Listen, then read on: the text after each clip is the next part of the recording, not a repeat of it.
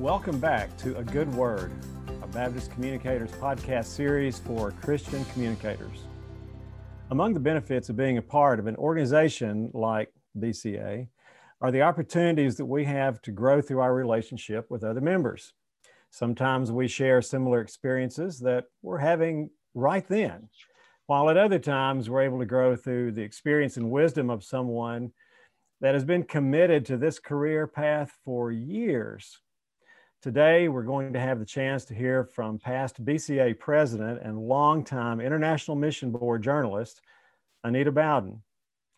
Like most everyone listening today, Anita has experienced a lot of change. She went from writing a story after story after story by relying on bits and pieces of information gathered by others to going on international trips lasting for weeks her responsibilities have changed from news writer to writer editor, then to news editor, and eventually director of print and editorial departments.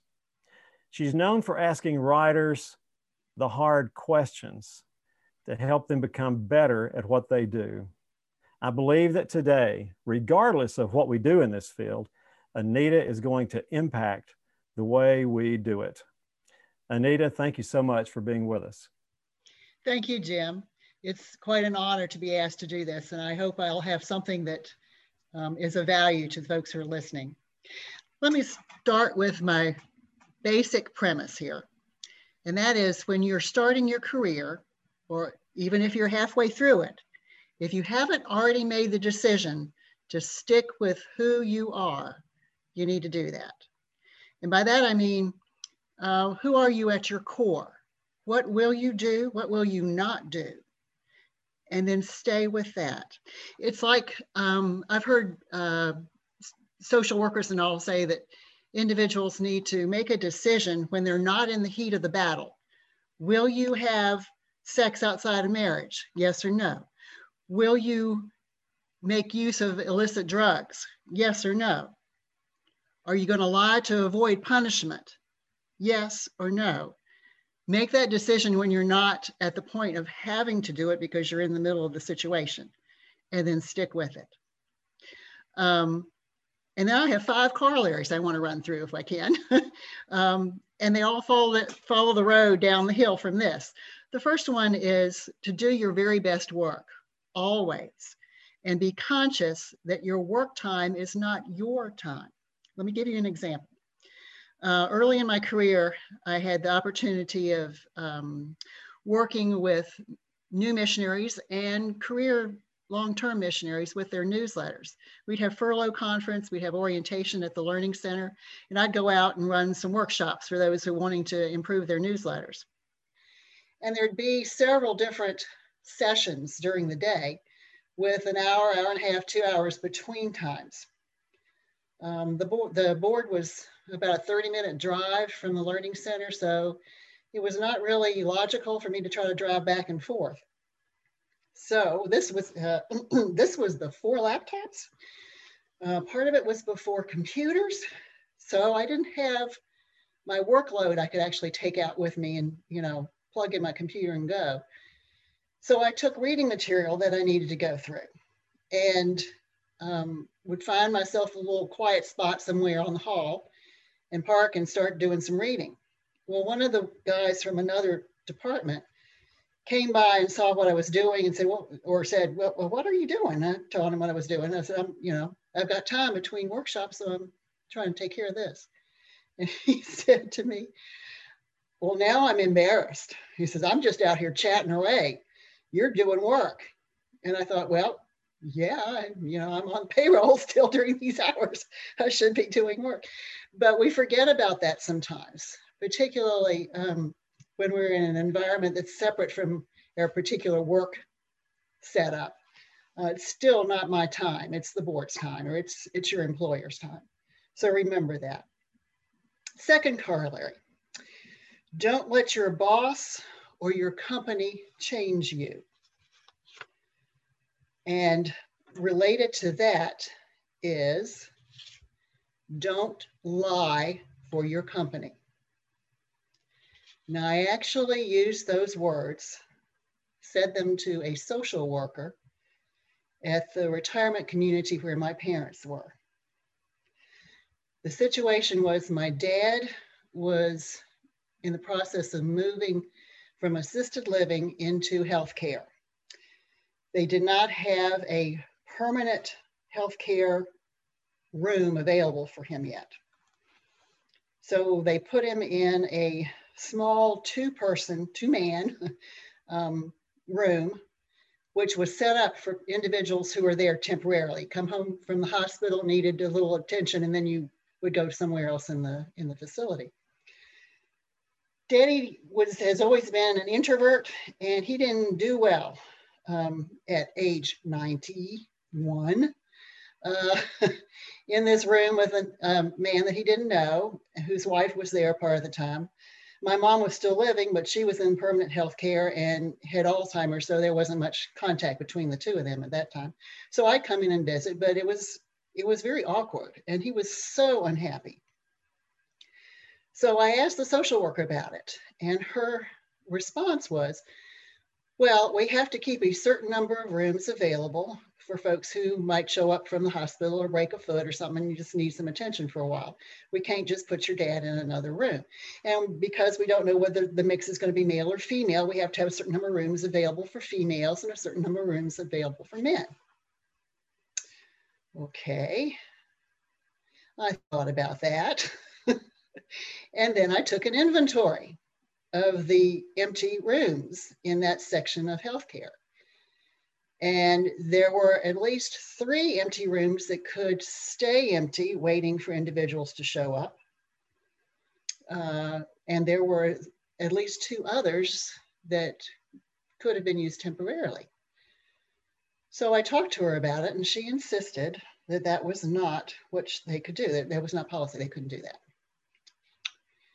So I went over her head and insisted that her supervisor walk with me down the hall and look at these rooms and see if there wasn't some place that daddy could go for a few days while we were waiting for another family to clear out a room no longer needed.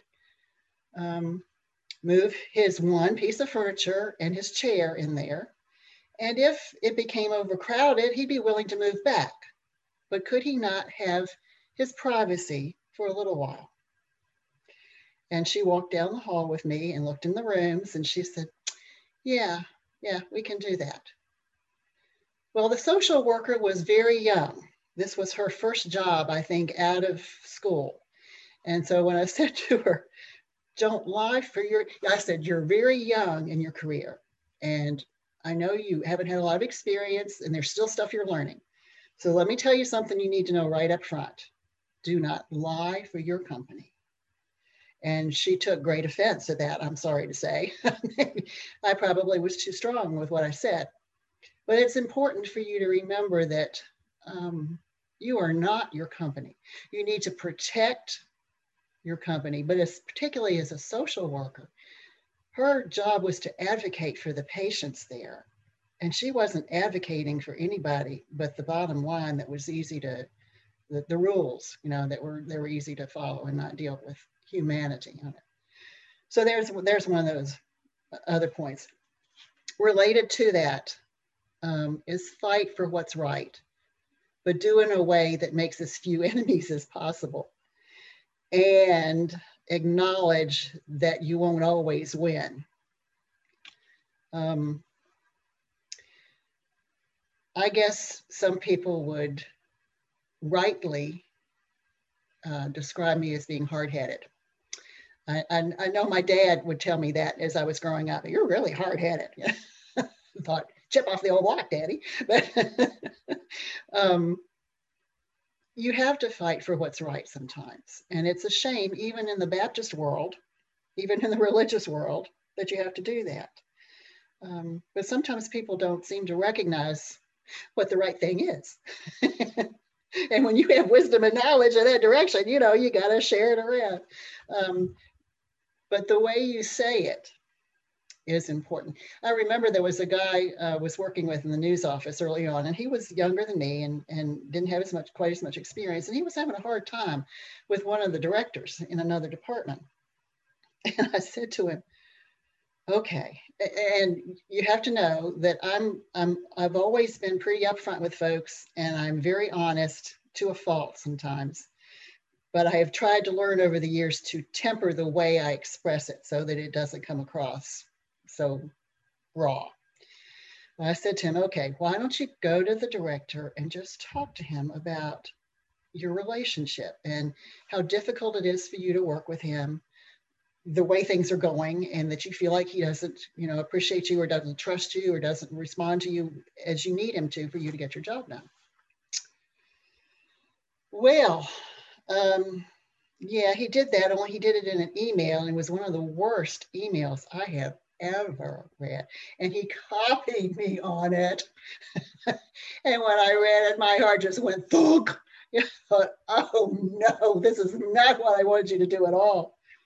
Well, he, fortunately, he didn't lose his job, but he came pretty close. So the way you say things is very important.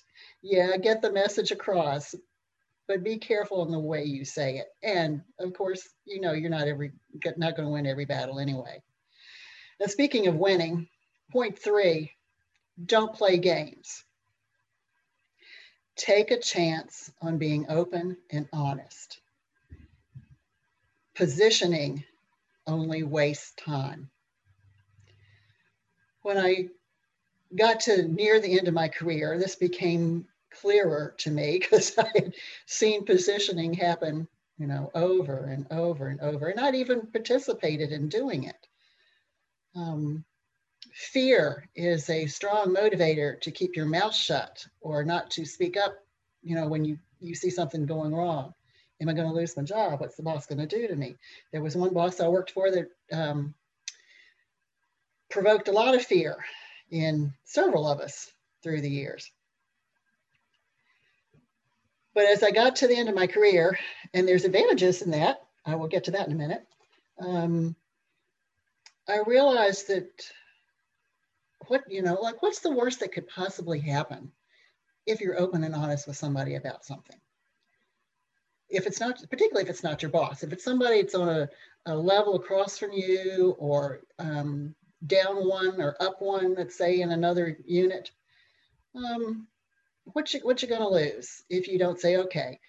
Um, I can help you do this. There was um, a woman that came into the board into the larger work area that I was involved in that nobody really knew anything about when she arrived. He didn't know how she was going to behave, what her, how she was going to play. Was she going to play nice? Could you trust her? Um, and we all tippy toed around for a while. And it was a position, she was actually doing something that I had done to some degree in the past and thoroughly enjoyed doing. And I kind of wanted to do some of it not because I thought she I could do better than she, but because she had so much to do. And I thought, okay, I, I could take, you know, a portion of this and help her out. Well, she didn't see it that way. I think she was afraid as a newcomer that she was that I was going to try to lord it over her or show her up or make her look bad. I don't know. Anyway, she resisted. And others in the department kind of had that same experience with her. And we, we got to a spot where something should have been said and nothing ever was. And as I was kind of getting ready to blow out of town, I remember saying to one of the other people in the unit, um, you know, it would have worked so much better if I had just said up front, look, I don't want to take your job. I don't want to make your job harder. This is something I really enjoy doing and I'm pretty good at it. And I would just like to, I've got time. I would like to help do this and just laid it out. And yeah, she still could have said, no, I'm not going to do that, or I don't want to do that, or that won't work for me. But I could have at least tried, and that would have taken some of the tension away. There is a certain freedom that comes with retirement in sight and earned goodwill. Now, first you get the earned goodwill then you get the freedom of re- retirement in sight. Hopefully, hopefully that's the sequence for you. Um, when you've learned to keep your mouth shut when you need to, when you've learned the right way to say things so that you don't tick off everybody at the same time, you find that you can get some things done that you're not sure you would have thought earlier maybe you couldn't get done. Um, I said some people would refer to me as hard-headed. The other, the other group would say that Anita was the one that they could always count on asking the question or making the comment that half the room was thinking and no one was willing to say out loud. Yeah, that can get you in trouble too. But anyway, but it was, it's always encouraging, you know, after you've stuck your neck out and somehow it didn't get chopped off, if people come to you and say, hey, I'm so glad you said that. Somebody needed to say that. And I'd look at them and say, well, why didn't you say that? Or why didn't you say, yeah, after I said it? No, anyway, um, somebody has to do that. And uh, I tended to be the one. If you find yourself in a position like that, again, it's kind of um, throw the prayer up to God. Am I supposed to say this now? And while I don't remember actually saying, you know, literally sitting there and thinking that prayer, God has a way of um, pushing me internally, um, like to the point where I can't hear anything but that. It's a, it's kind of a, a soul feeling, I guess. It's kind of in the middle of my chest. I'm being prompted to do this, do this, do this. And he knows he has to start early and work long on me before I'll do it. So when it hits the point of, okay, I can't ignore this anymore, I will make the comment. Um, I remember one of the, I hadn't thought to say this earlier, but I remember a, a gentleman who is a video guy who has connections in um, among Hollywood folks had come to do a workshop with us. And he was uh, talking about his Christianity and how it fit in with his career. And that he had to walk a tightrope to some extent so as not to lose clients because of being too Christian in what he said and how he behaved. And he told about a situation where he, uh, one of his clients said something to him to indicate that he knew that he was different from other producers that he'd worked with. And he wasn't sure what was going on. And the guy didn't say anything in the workshop about what, how he responded to him. And so that little nagging push kept coming, kept coming, kept coming. And I didn't know this guy from Adam. But during one of the breaks, I went up to him and I said, uh, You know what you were talking about that story? I said, um, How do you think they're going to know that you're a Christian if you don't tell them that's what's making you different? And he kind of looked at me like light bulb going on, you know. And I thought, okay, that's enough, sit down.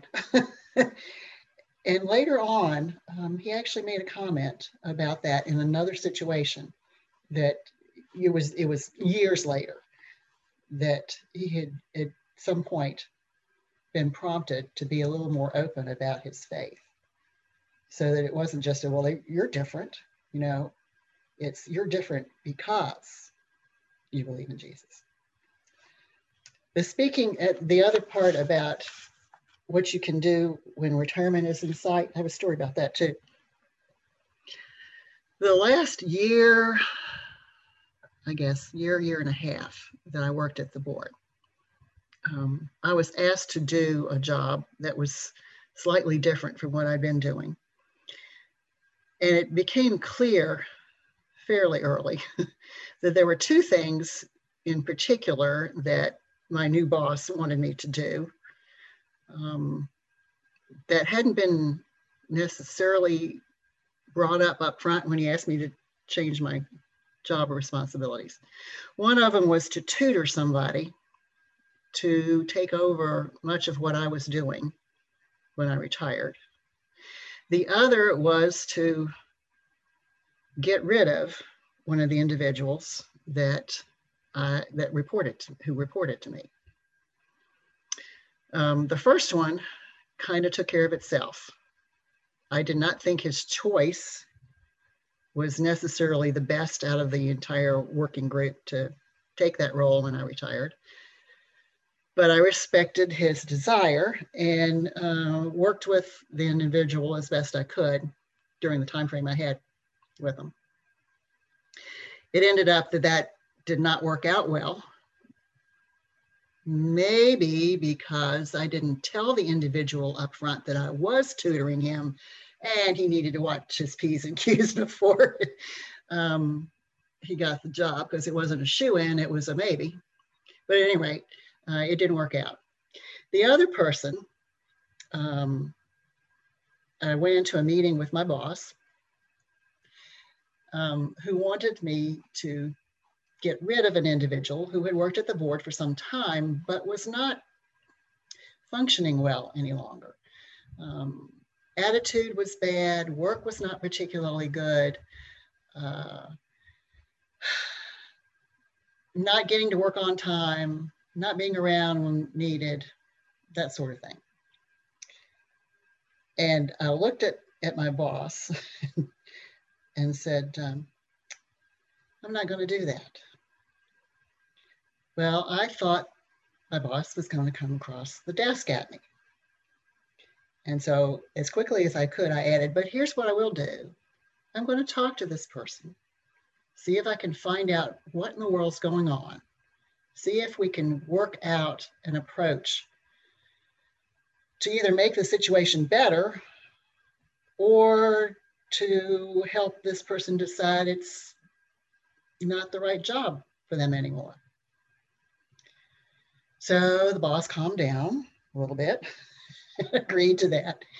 And uh, that's what I did. And in the meeting with the person I was supposed to get rid of, we, we talked about, you know, you don't seem happy. What's, I don't know what's going on with you. Um, and, and if you want to stay here, and I'd like you to stay, but if you want to stay here, here are the things that you're going to have to do. You're going to have to get here on time. You're going to have to, you know, have a regular schedule. You're going to have to accomplish these things in this time frame.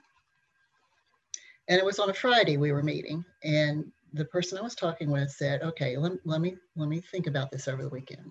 Pray about what I need to do." And I said, "Okay, works for me." So Monday morning, the person came in and said, "Okay, had had a weekend, talked about this with family, and thought about it and prayed about it, and I decided um, I just really need to leave this job." Well, that was the easiest answer for me, not necessarily the best response, but the easiest answer for me because then I didn't have to be the bad guy to follow up if the person didn't do what the person was supposed to do. But if I hadn't been, if I hadn't already um, accrued some goodwill with my boss, and if I wasn't on the tail end of my career, I wouldn't have felt as free to have said those things. As it turned out, it was the best thing for all of us involved on it. And that brings me to my last point, which is remember that you are not indispensable. And then I said, i.e., you're not such a hot shot. And then the other i.e. is nobody cares after you leave. and this I learned real early. When I shifted from the news office into the print department, I had been the news editor in the news office for several years, and I was good at doing it. I, I would catch things that some of the others didn't, meanings, uh, double meanings, or something that other folks just blew past and didn't see. And in my new role in the print department, I didn't get to do as much editing and I was missing it. And I was trying to keep up with the news. This was when the Baptist world was coming apart. And so there was a lot of Baptist press stuff going on about the fundamentalists and all. And um, I remember reading a story, and I couldn't tell you for the life of me what it was about now. But there was something that the crew in the news office had missed, that there was a, a double meaning or an inverted um, thought kind of in the story. And I thought, oh no. And, you know, righteous editor here went down to the department and said to the boss, uh, I just noticed this thing that you missed in the story you sent to Baptist Press, you know, two days ago. well, he didn't catch it. He didn't, he didn't understand exactly what I was saying. And more important, I realized that he didn't really care what I had to say about his story. I was not part of the news office anymore. It was not my job. I had left that job and I had responsibility somewhere else. And I needed to remember that. And so I never, ever went back to any of the guys I worked with in news when I was working in print um, to correct them on anything. I would, you know, cheer with them when I thought they'd done a fabulous story. But if I spotted something wrong, no, not my job anymore. They don't need me to tell them they made a mistake. um, and that pretty much wraps up all the wisdom I can think of that I learned over 36 years in the uh, communications world of Baptists. You have just shared with us some some really incredible stories with some very powerful content. Um, so your your tradition of doing that very thing has continued right through this very moment. Um, we are, we're very fortunate to have that. I want to read a statement that I've discovered that you made a while back. This, it's a good one, Anita. This is a good statement. this is a good one. Um, you said, I think there's going to be a lot that the communicators of the board have done that will show up in eternity. Okay, I want to read that one more time. I want everybody listening just to just to kind of clue into this one more time and listen to every word because it's it's something for all of us, really. I think there's going to be a lot that the communicators of the board have done that will show up in eternity. Um, I think that is that's a statement really for all of us. Uh, I think that probably more often than any of us would like to admit, we have questioned where we are and we wondered if what we're doing has any relevance at all. Uh, and I think that statement that, it, that Anita that you made is an assurance that it does, regardless of what we do uh, as communicators of uh, the greatest story ever told so yes, uh, what we're doing is important. Even even if an hour from now you feel like it's not, um, it is. It, it is important. Uh, Anita, thank you so much for being here today. The next, a good word, will be coming your way very soon. You'll be hearing from us. Thanks again to Doug Rogers for helping us make this possible. Without Doug, we would not be hearing anything at all right now. And uh, thanks to all of you for joining us.